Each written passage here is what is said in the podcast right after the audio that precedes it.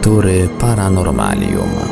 W dzisiejszym odcinku Lektur Paranormalium zaprezentujemy fragment książki Arnolda Mostowicza o tych, co z kosmosu, wydanej w 1987 roku. Jest to kontynuacja prezentowanej już na naszej antenie książki My z kosmosu. Wydaną w dwóch tomach książkę o tych, co z kosmosu prezentujemy na naszej antenie w odcinkach w całości. Zapraszamy do słuchania. thank you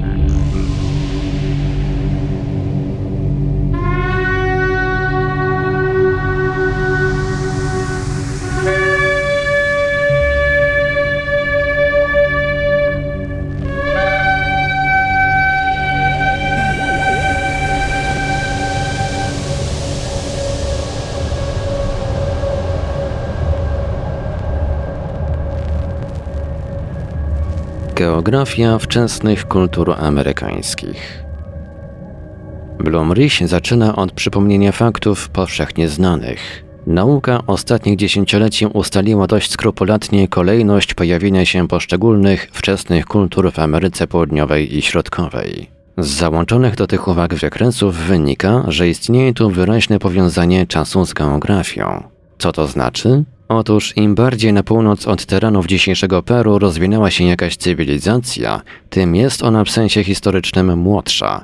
Inaczej mówiąc, krzywa wyraźnie wskazuje na to, że punkt wyjściowy rozwoju tych kultur znajduje się na południu. Blumrich cytuje tu wiele przykładów dowodzących słuszności tej tezy. Oto niektóre z nich. W Kolumbii i Ekwadorze ceramikę znano 500 lat wcześniej niż w Ameryce Środkowej. Znajomość obróbki metali, którą znała już najstarsza z kultur południowoamerykańskich, kultura Xawin-Kupisk 500 lat przed naszą erą, pojawia się w Meksyku 1500 lat później. No i ten najewidentniejszy dowód rzeczowy – kunszt obróbki kamienia, o czym w dalszych wywodach będzie jeszcze mowa. Nie tylko zresztą o sztukę obróbki wielkich bloków kamiennych chodzi, ale także o ich transport. Ani sztuka obróbki, ani problem transportu nie znalazły dotychczas wyjaśnienia naukowego. W każdym razie obydwie te umiejętności leżące u podstaw wspaniałej architektury Cusco, Saskauman, Peru czy Tiahuanaco w Boliwii wspaniale rozwinęły się w Ameryce Południowej i tylko tam,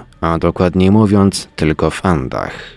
Poza tym znane były jeszcze Olmekom, którzy stworzyli najstarszą kulturę Ameryki Środkowej. Olmekowie zamieszkiwali południowe wybrzeże Zatoki Meksykańskiej w drugiej połowie pierwszego tysiąclecia naszej ery. I oni posiedli sztukę obróbki i transportu wielkich bloków kamiennych, która wskazuje duże podobieństwo do tychże umiejętności obserwowanych w Ameryce Południowej. Pisze na ten temat Blumrich, cytat jak już powiedzieliśmy, Olmekowie przejęli w pewnej określonej mierze techniczne umiejętności charakteryzujące kulturę wysokich Andów. Ale widać tu istotne różnice, które w sposób dość wyraźny wskazują, iż na północy, to jest w środkowej Ameryce, technika ta jest mniej sprawna niż na południu, gdzie jej osiągnięcia nigdzie więcej nie zostały powtórzone. Mówienie o związkach między dwiema kulturami tego okresu jest oczywiście czystą hipotezą, ale i tutaj widać zupełnie wyraźnie kierunek rozwoju idący z południa na północ. Powtórzmy więc raz jeszcze.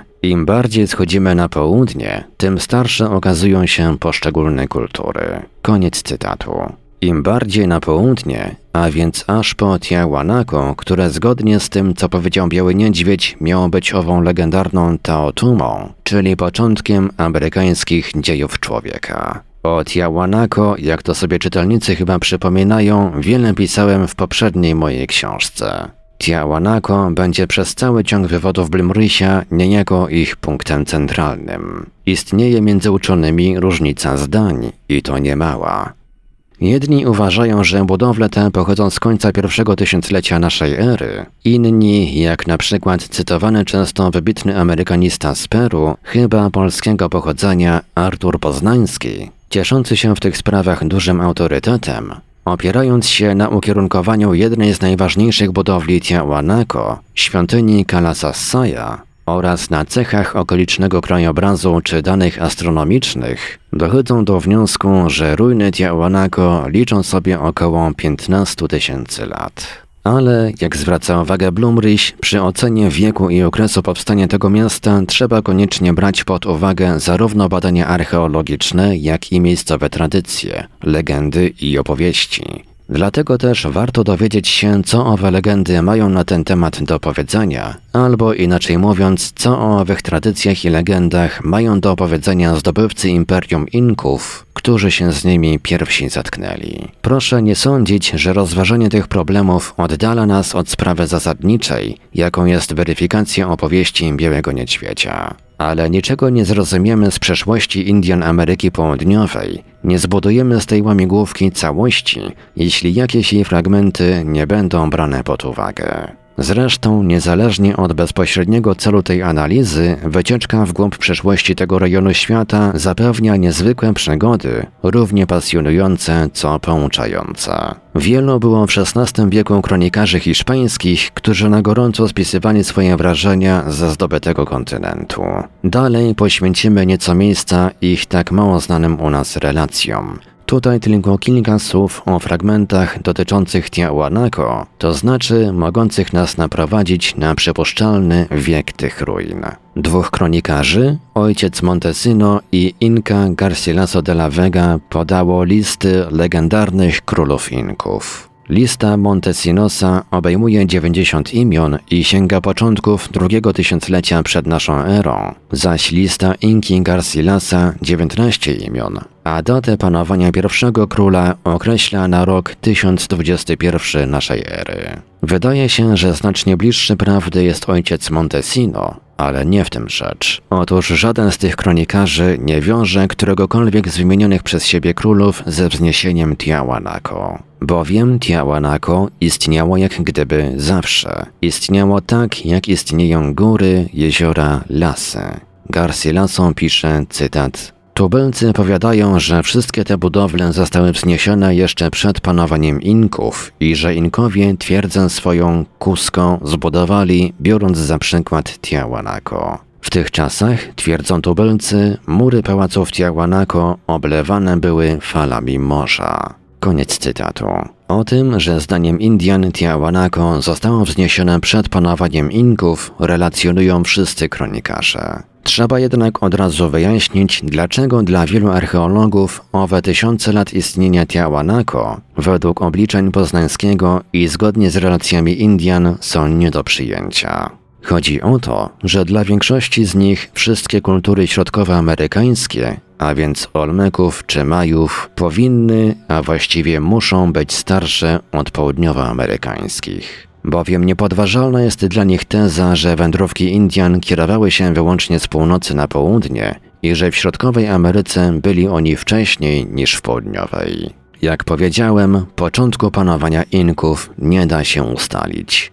Prawdę kryją mroki dziejów. W tych mrokach kryje się również czas powstania Tiahuanaco. Jedynym śladem może tu być tylko niezwykła technologia wyrażająca się w sztuce obróbki i przenoszenia wielkich bloków kamiennych. Sztuka, która w Tiahuanaco osiągnęła swój szczyt i której żadne wzniesione budowle nie dorównują. Tiahuanaco będzie się przewijać przez cały tok naszej analizy. To centralny punkt tych rozważań, jeśli idzie o ich odniesienie archeologiczne. Nie mniej ważnym odniesieniem historycznym są wspomniane uprzednio zapiski kronikarzy hiszpańskich XVI i XVII wieku.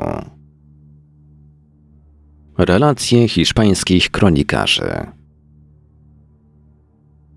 Wprawdzie Hiszpanie, przybywszy do Ameryki Południowej, z podziwogodną dokładnością usuwali wszystko to, co Indianie mogliby przekazać cywilizacji europejskiej, ale na szczęście jednego źródła tej wiedzy zniszczyć nie potrafili. Tego, który tkwił głęboko w pamięci ludzkiej. Niemały zaiste trud zadał sobie Blumrich, by przewertować obfitą literaturę, jaką stanowią wspomniane kroniki, których autorzy przybyli na kontynent południowoamerykański wraz z wojskami konkwistadorów, względnie idąc ich śladem. Autor Kaskary obficie cytuje te fragmenty kronik, które pozwalają dokonać porównania między informacjami czy faktami zawartymi w relacji Białego Niedźwiedzia, a treścią legend Indian Południowej Ameryki bowiem legendom tym i opowieściom poświęcili kronikarze hiszpańscy niemałą część swych relacji. Kroniki te stanowią literaturę niezwykle bogatą i obszerną. Blumrich wprawdzie cytuje tylko nieliczne fragmenty tych relacji, ale my niestety musimy ze zrozumiałych względów streszczać się jeszcze bardziej. Cytowany już Inca Garcilaso de la Vega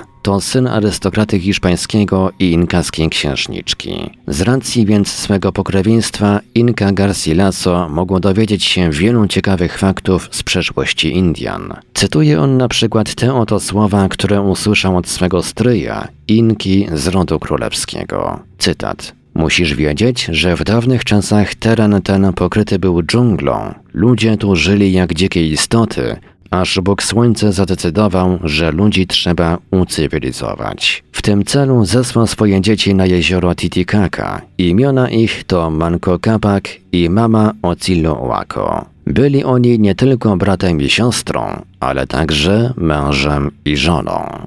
Koniec cytatu. U Inki Garcilasa Bóg, który zesłał swoje dzieci na jezioro Titicaca, nosi nazwę Tiki Viracocha. Zapamiętajmy to imię. Spotkamy się z nim jeszcze wielokrotnie. Inny z kronikarzy, ojciec Cristobal de Molina, podaje, że zgodnie z legendami, które przekazują sobie z pokolenia na pokolenie Inkowie, Tiahuanaco było siedzibą Stwórcy, i dlatego tam powstały najpiękniejsze i największe budowle. Jeszcze ciekawsza jest inna relacja tego kronikarza. Wspomina on mianowicie o cudownym krysztale, który znajdować się miał w posiadaniu pierwszych królów Inków. Przypominam, że o kryształach używanych dla zdobycia energii opowiadał również Biały Niedźwiedź. I ten kronikarz opowiada o dwóch wysłannikach Stwórcy, którymi byli Jamaimana Virakoczy i Tokapo Virakoczy.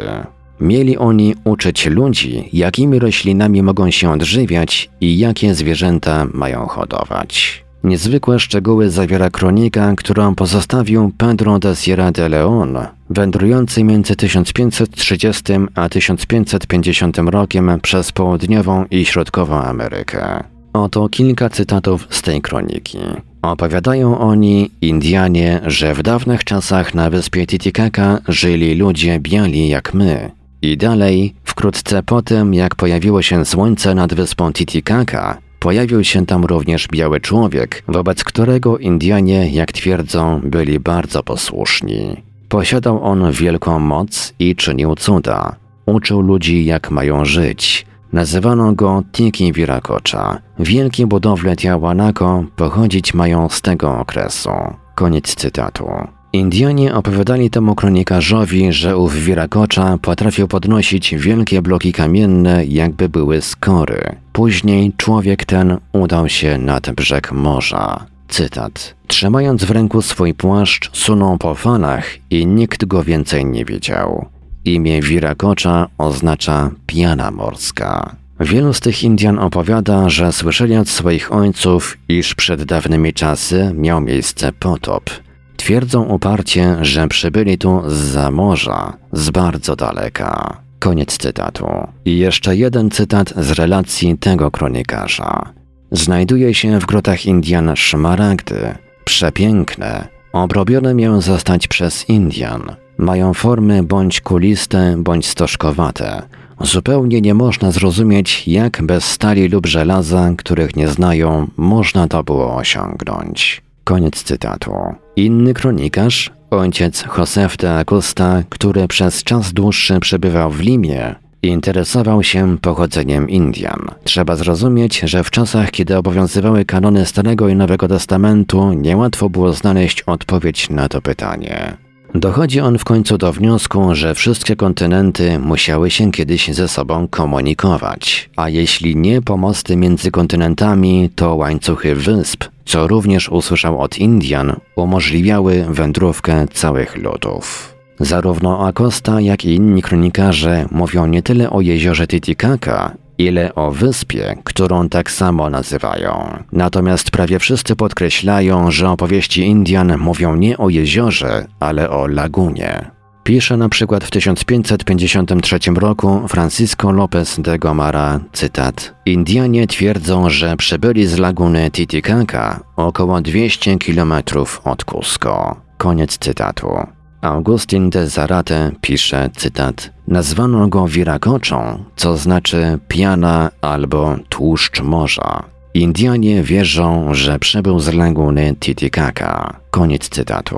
Pedro Gutierrez de Santa Clara pisze, cytat, Pierwsi królowie indyjscy mieli pochodzić z wyspy Titicaca, leżącej na lagunie bardzo głębokiej.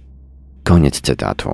Wszystkie te cytaty, wszystkie te źródła wskazują, że pewne legendy, pewne fragmenty pradziejów Indian przekazywane kronikarzom przez Indian południowoamerykańskich są prawie identyczne z tymi, jakie zawarte są w opowieści Białego Niedźwiedzia. A przecież owych Indian z południa nie łączyły i nie łączą żadne kontakty z Indianami plemienia Hopi. Chyba, że łączy ich wspólna przeszłość, której owe legendy są wyrazem, jak gdyby przekazem pozwalającym sięgnąć w zamierzchłe, pokryte mrokami dzieje. Czas więc, by zająć się tym elementem owych przekazów, który wydaje się najbardziej zagadkowy. Wirakocza Imię to, jak można było zauważyć, pojawia się w relacjach kronikarzy hiszpańskich XVI wieku nader często. Zresztą pojawia się tam ono znacznie częściej niż miałem tu okazję cytować. Wszyscy piszący o Ameryce czasów przedkolumbijskich podają, że wierakocze odgrywali w legendach Indian olbrzymią rolę. Nasza wielka encyklopedia powszechna tak informuje o wirakoczach. Cytat. Wirakocza Wierakocia, w wierzeniach Inków najwyższa istota, Bóg Słońca, Stwórca Wszechrzeczy, który czas jakiś przebywał na ziemi, nauczając lud, nagradzając dobrych i karząc złych. Koniec cytatu. Z tego, co dotychczas zostało powiedziane, widać, że raczej rzadko wspominają Indianie o wirakoczach jako o bogach, natomiast znacznie częściej mówią o nich jako o wyjątkowych ludziach.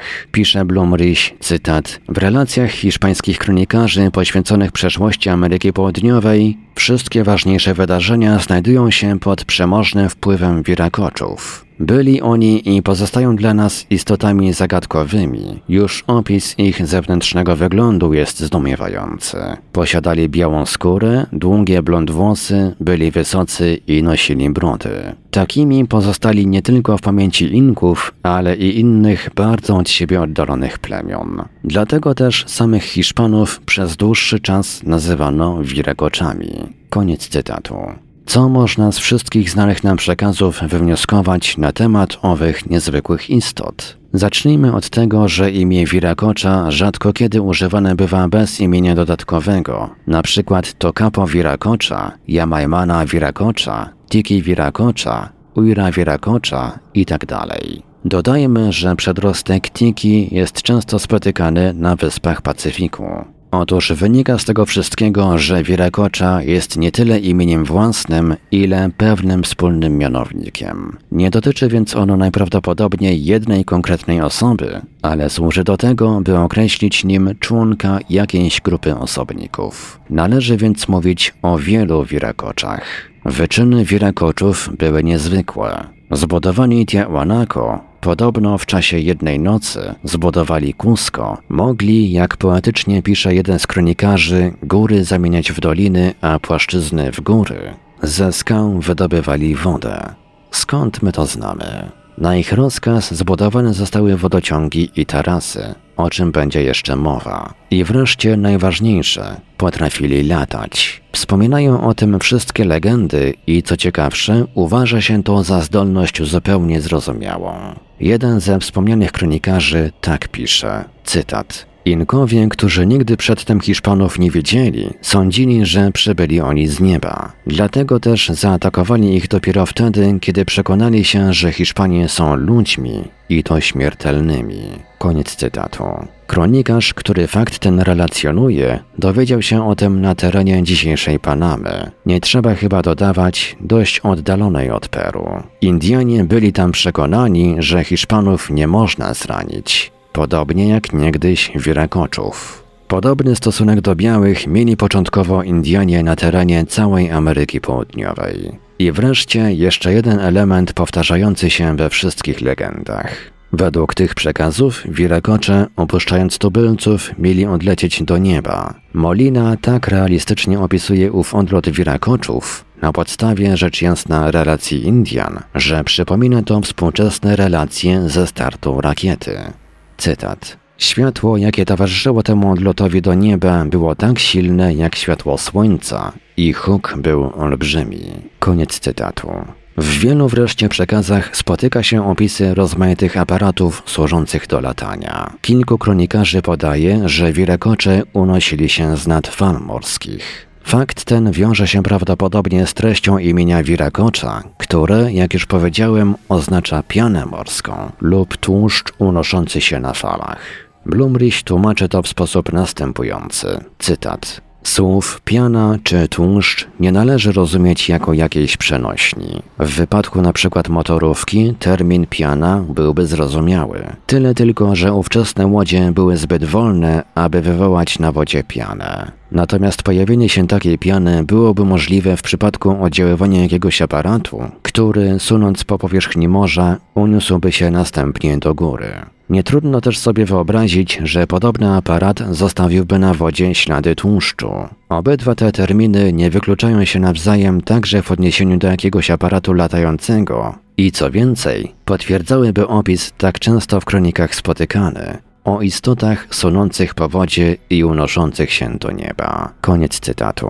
Dodajmy do tego, że wszystkie przekazy mówią o wysokich umiejętnościach technicznych wirakoczów. Przykładem takich umiejętności są wspaniałe budowle, jakie mieli wznieść, tarasy, które budowali, kryształ, o którym była mowa, obróbka szmaragdów. Wszystko to świadczy o ich cywilizacyjnej wyższości nad Indianami. Ponadto wszystkie bez wyjątku legendy mówią o tym, że Wirakocze uczyli Indian wykorzystywania roślin, hodowli zwierząt i tym podobnych. Dla przypomnienia, jak Indianie traktowali pierwszych białych Europejczyków, z którymi się zatknęli, pozwolę sobie zacytować mało u nas znany notatnik Krzysztofa Kolumba z jego pierwszej podróży do Ameryki.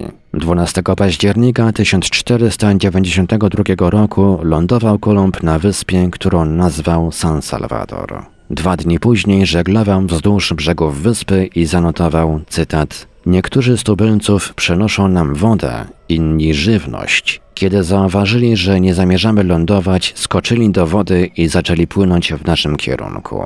Z ich gestów zrozumiałem, że chcieli się dowiedzieć, czy przybywamy z nieba. Jakiś stary mężczyzna wszedł na statek, drugi wzywał mężczyzn i kobiety, aby przybyli i zobaczyli istoty, które przybyły z nieba. Koniec cytatu.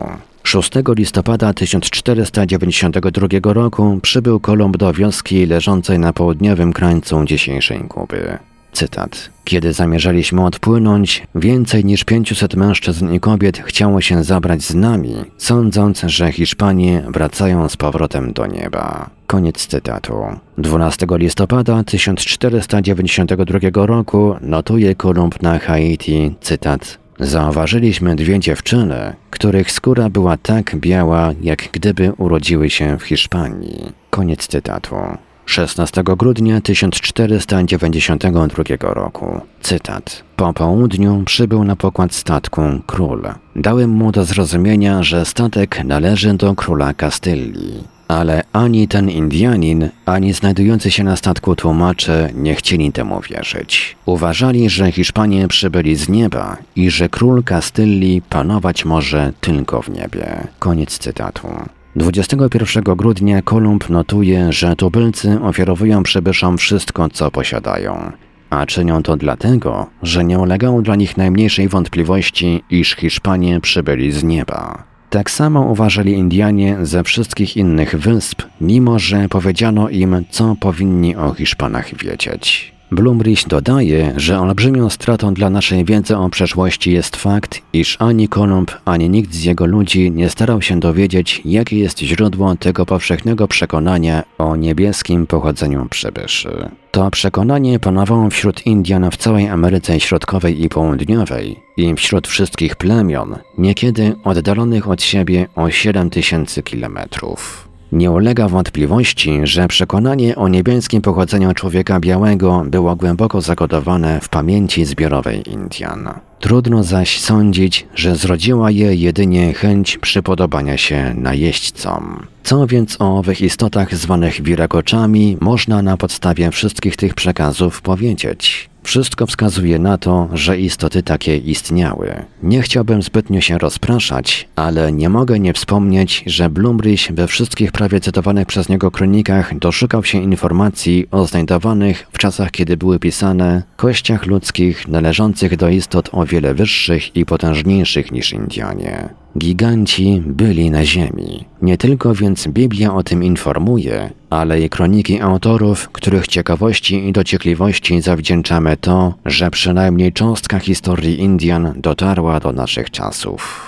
Z pewnością było wielu wirakoczów. Ich wiedza i kultura, ich moralność stały o wiele wyżej niż wiedza, kultura i moralność jakiejkolwiek żyjącej wówczas grupy ludzkiej. Być może w wielu dziedzinach osiągnęli oni poziom, do jakiego nam jeszcze daleko. Czyż więc dziwić się należy, że Indianie widzieli w nich istoty obdarzone boską mocą? Byli dla nich bogami albo półbogami, jak w mitach greckich. Późniejsi królowie Inków dla dodania sobie powagi wywodzili swój ród od Wirakoczów. Manco Capac, pierwszy król Inków, miał przybyć z nieba nad jezioro Titicaca. Sądzę, że czytelnik bez trudu dostrzegł podobieństwo między Kaczynami a Wiragoczami. Podobieństwo takie nie może być tylko dziełem przypadku, szczególnie, że uwidocznia się ono w drobnych nawet szczegółach. O poziomie cywilizacyjnym Indian przed pojawieniem się Inków wiemy niewiele. Pisze Blumrich, cytat, Rozwój cywilizacyjny tego regionu nie ilustruje typowej krzywej, która przebiegałaby od stanu prymitywnego do stanu rozwiniętej cywilizacji. Wprost przeciwnie. A dowodem tego są zagadkowe, najpiękniejsze na całej półkuli zachodniej budowle, budowle Tiahuanaco. Tiahuanaco. O tym, że czas narodzin Tiahuanaco kryje się w mroku pradziejów Ameryki Południowej, pisałem w jednym z poprzednich rozdziałów. Chodziło o to, by udowodnić, że jest to miasto starsze od wszystkich kultur środkowo- i południowoamerykańskich i jest jeszcze jednym argumentem na rzecz hipotezy południowej. Przypominam, nigdzie nie znajdujemy odpowiedzi na pytanie, kiedy miasto to powstało. Było ono, jak powiada Sierra de Leon, zawsze. Zawsze rzucały wyzwanie logice owe wspaniałe resztki niezwykłych budowli, które nigdy nie zostały przewrócone do pierwotnego blasku. Ruiny milczały i jednocześnie krzyczały swoją obecnością. Gdyby i one znikły, a wieść o Tiahuanaco wywodziła się jedynie z kronik lub po dziś dzień pozostała jedynie fragmentem tradycji ustnej, wszystko wyglądałoby jak pełna tajemnic bajka. Ale ruiny istnieją i rzucają wyzwanie tym wszystkim, którzy chcieliby do nich przyłożyć klasyczny schemat rozwoju społecznego. Tiahuanaco jest starsze od Inków. Jest starsze od okresu bezkrólewia i starsze od wszelkich wzorców na kontynencie amerykańskim.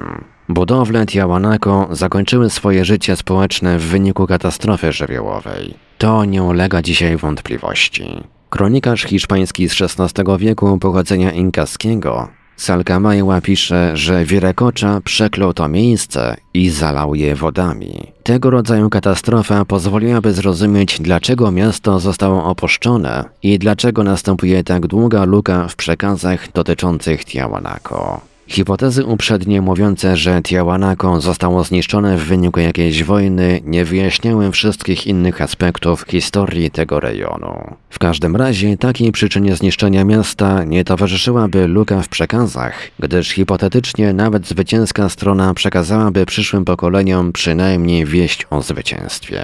Francuz Michel Claude Touchat w swojej książce Archeologii Mystérieuse Tajemnicza archeologia powołuje się na wielu autorów, którzy zgadzają się z Poznańskim, że Tiahuanaco było pierwotnie portem i to portem morskim, zniszczonym przez gigantyczny kataklizm. Autor pisze, cytat, Geografowie dochodzą dziś do przekonania, że Tiahuanaco było niegdyś portem Oceanu Spokojnego, a końcem portu morskiego, jakim było Tiahuanaco, mogła być tylko powódź. Koniec cytatu. Tiahuanaco portem?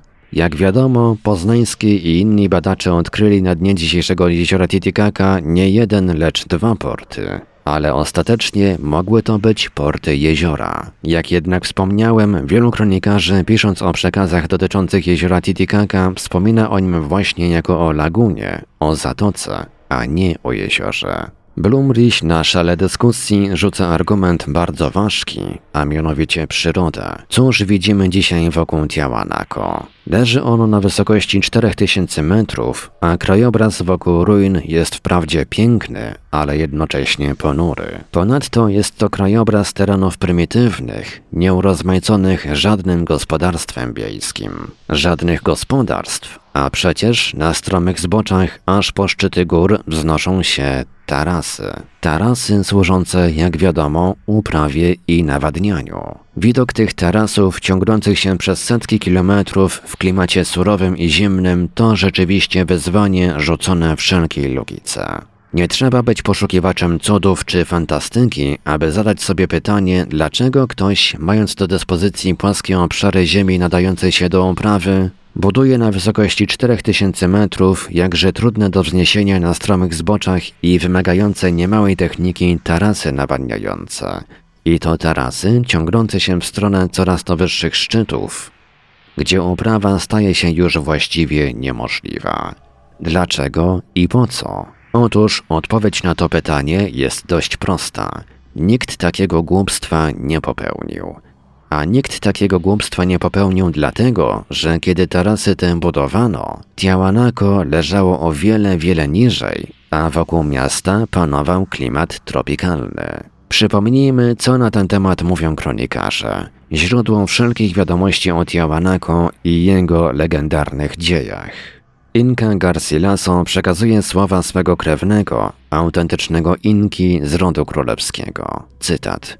Musisz wiedzieć, że w dawnych czasach cały ten teren, który widzisz, pokryty był lasami i roślinnością. Koniec cytatu.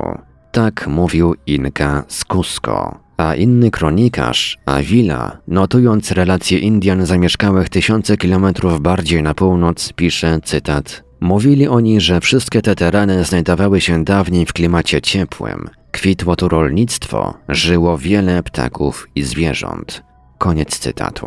Ów Avila dodaje, że Indianie z gór, którzy mu historię tych terenów przekazywali, pochodzili z nadmorza, a wieść o żyznych ziemiach wokół Tiahuanaco przechowywali jak wspomnienie o utraconym raju. Pozostały jednak tarasy. Jeśli zaś wokół Tiahuanaco panował ciepły, a może nawet gorący klimat, to dlaczego ludność wznosiła tarasy na zboczach, a nie uprawiała ziemi w dolinach? Ale na to pytanie odpowiemy wtedy, gdy za Blumrysiem będziemy się starali zrekonstruować dzieje Indian i dzieje tej części Ameryki Południowej.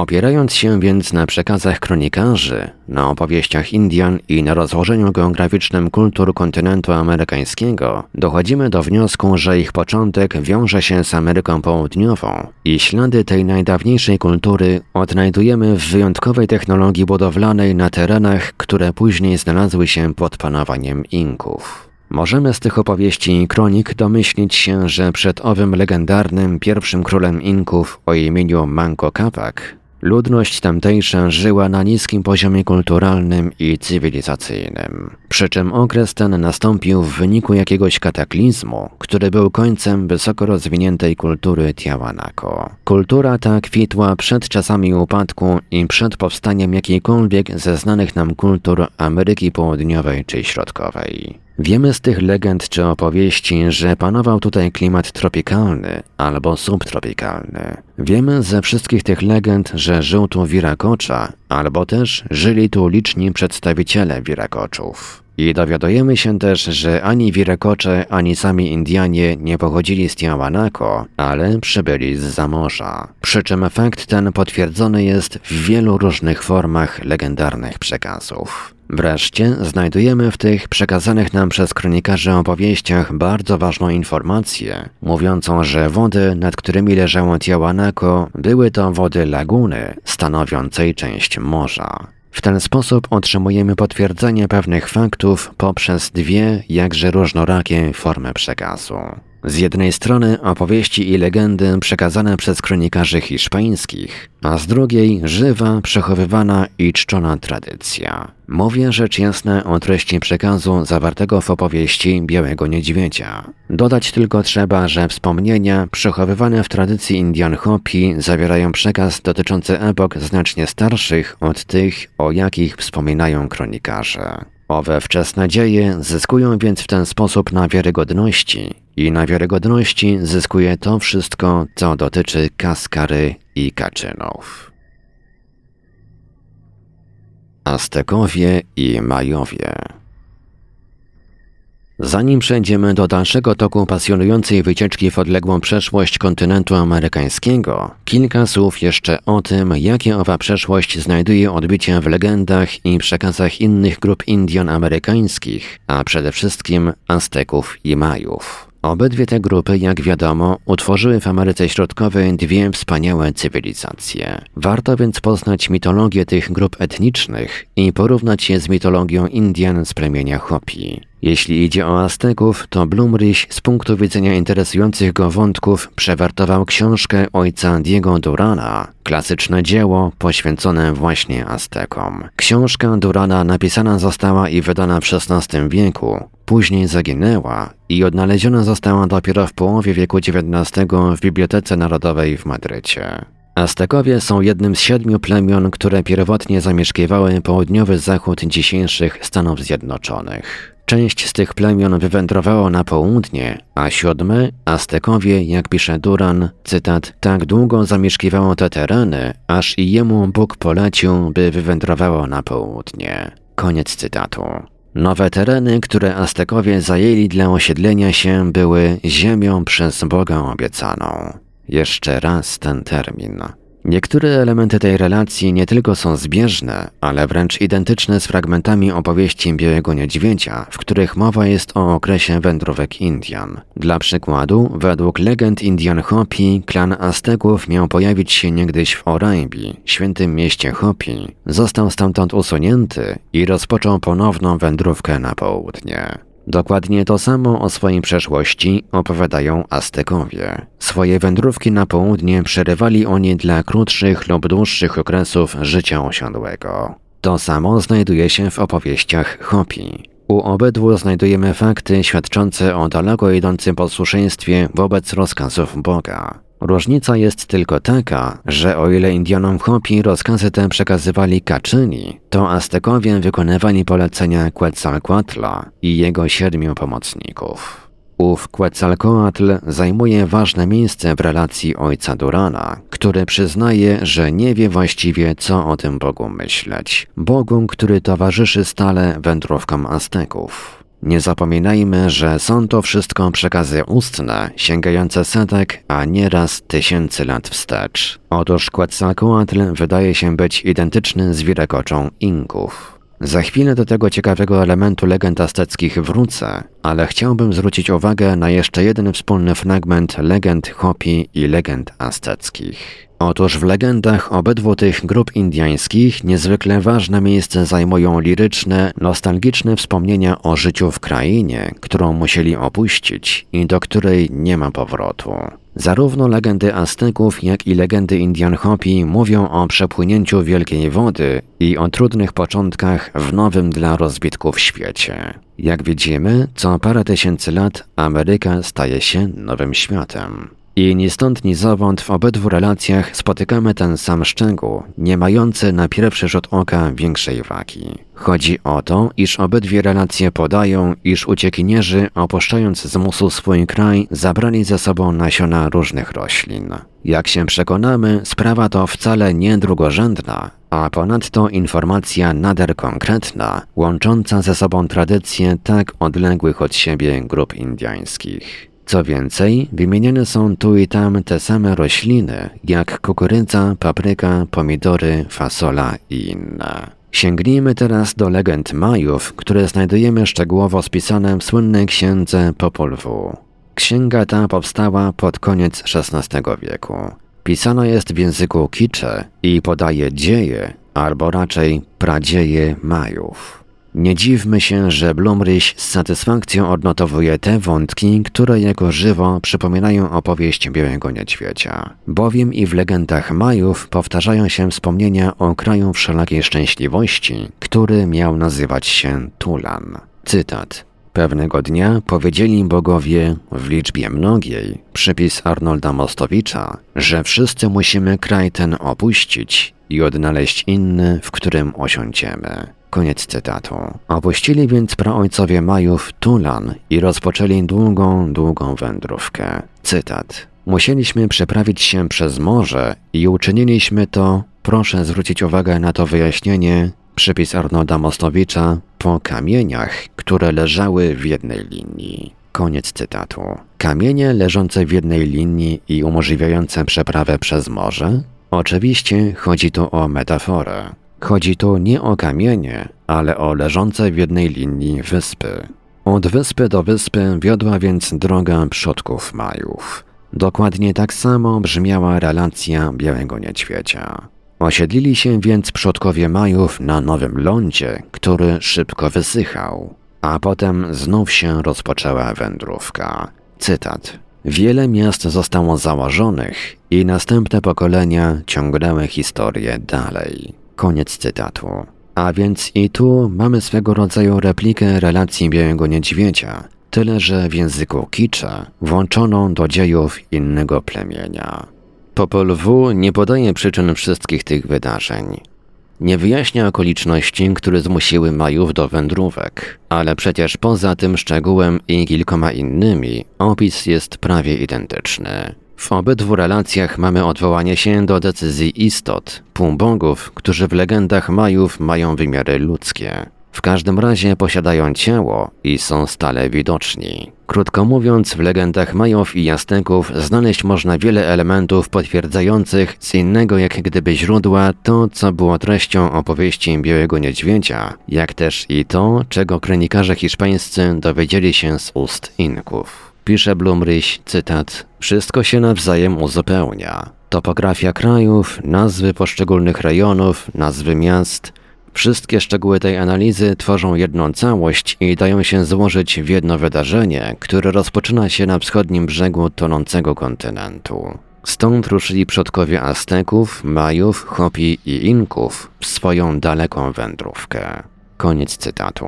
Rzeczywiście, trudno sobie wyobrazić, że znany z legend Majów Tulan spoczywa na dnie oceanu i że jakikolwiek historyk może to uznać za fakt sprawdzony. Ale czy dlatego wolno nam nie doceniać wagi tej niezwykłej rewelacji? Warto również podkreślić, że Aztekowie, podobnie jak Indianie ze szczepu Hopi, mieli w jakimś sensie zapowiedziane przebycie Hiszpanów, co nie tylko jako fakt jest zdumiewające, ale stanowi niezwykłej wagi ogniwo łączące relacje dwóch tak różnych i tak od siebie oddalonych szczepów. Powiada jeszcze Blumryś, cytat, bez trudu można już dzisiaj wykazać, że Azteków, Majów, Inków i Indian Hopi łączy wspólny los i wspólna przeszłość. Wszystkie te ludy indyjskie pochodzą z Kaskary. Ich przodkowie przywędrowali na kontynent, a tu ich drogi rozeszły się. Koniec cytatu. Śledząc wraz z Blomrysiem prehistorię Indian południowoamerykańskich, staraliśmy się wykazać, że wszystko wskazuje na to, iż niezwykła wiedza historyczna, którą sobie z pokolenia na pokolenie przekazują Indianie Hopi, znajduje potwierdzenie w legendach plemion czy ludów, które wydawać by się mogło nie miały za sobą żadnych punktów stycznych.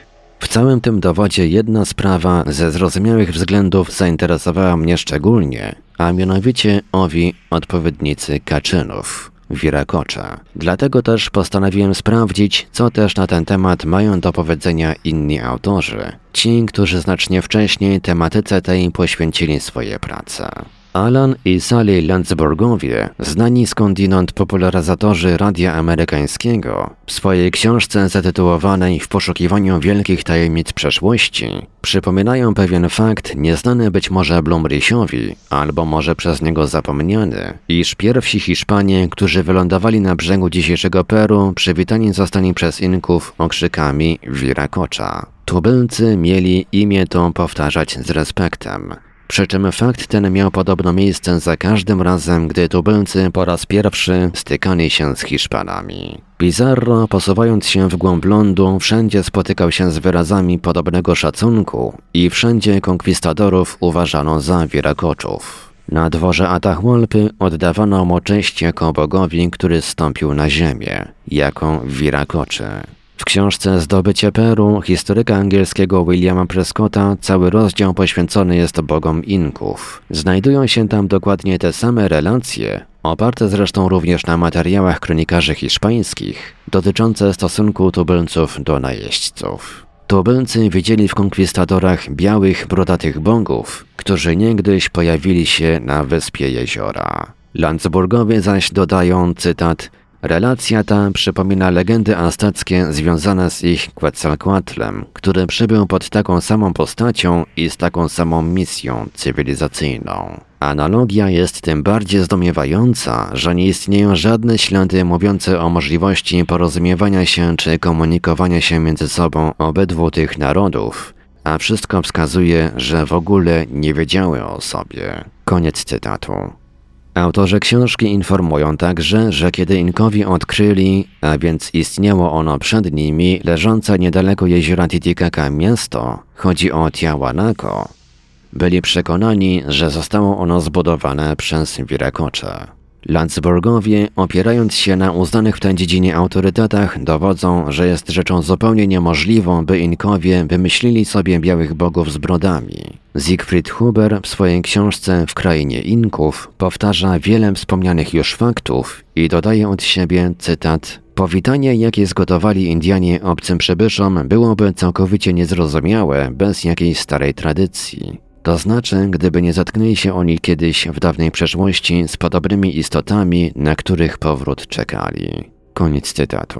Landsburgowie stawiają tu kropkę nad i, pisząc jednoznacznie, że Hiszpanie poprzedzeni byli w Ameryce Południowej przez białych bogów. U Inków był to Viracocha, u Azteków Quetzalcoatl, a u Majów, nie wiadomo dlaczego Blumryś o tym dowodzie zapomniał, Kukulkan, który na rzeźbach przedstawiony jest z brodą i który miał zbudować ich legendarne miasto Mahapan.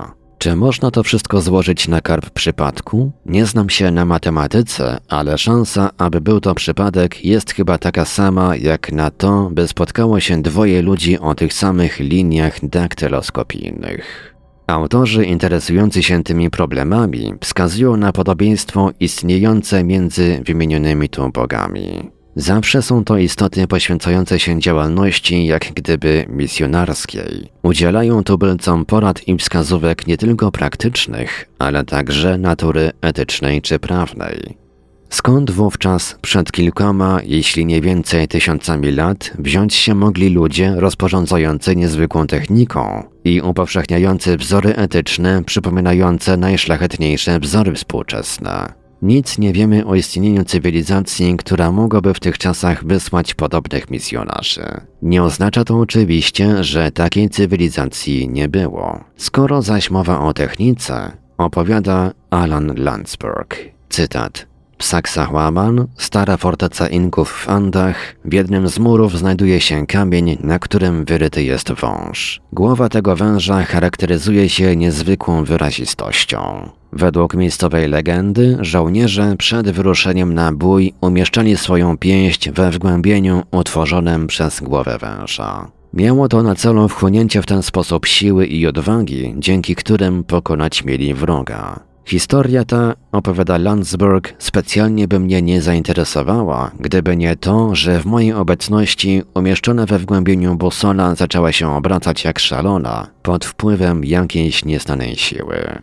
Niełatwo znaleźć wytłumaczenie dla tego zjawiska. Kamień posiada niewątpliwie jakieś nieznane właściwości elektromagnetyczne, ale w jaki sposób dowiedzieli się o tym prymitywni mieszkańcy tej fortecy? Tylko ktoś uzbrojony w wiedzę gdzie indziej zdobytą mógł wykorzystać kamień dla jego niezwykłych właściwości.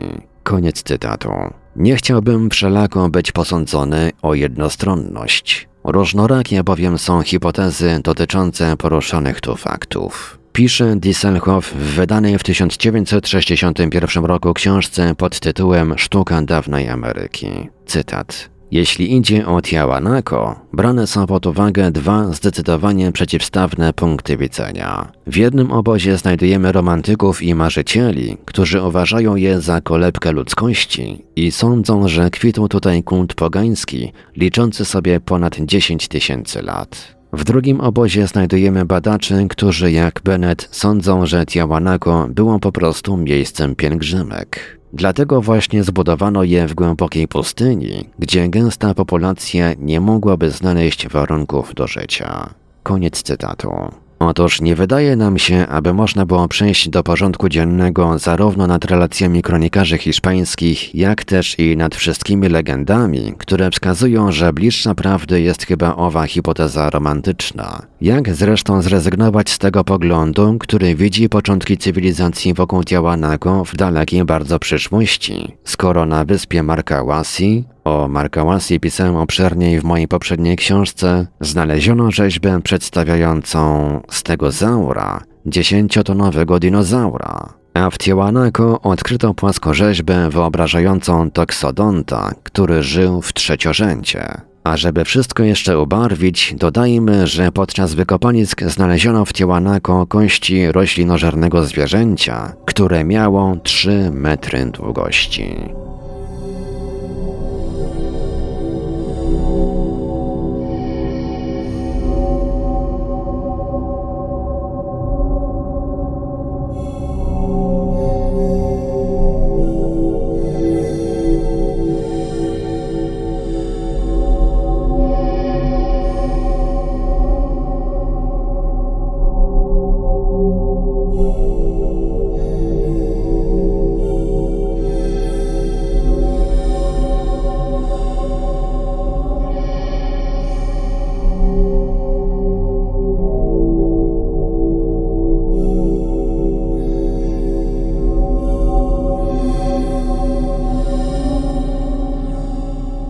Paranormalium zaprezentowaliśmy fragment książki Arnolda Mostowicza o tych, co z kosmosu. Dalszy ciąg w następnym odcinku Lektur Paranormalium. Archiwalne odcinki Lektur Paranormalium znajdziesz do pobrania w archiwum naszego radia na stronie www.paranormalium.pl.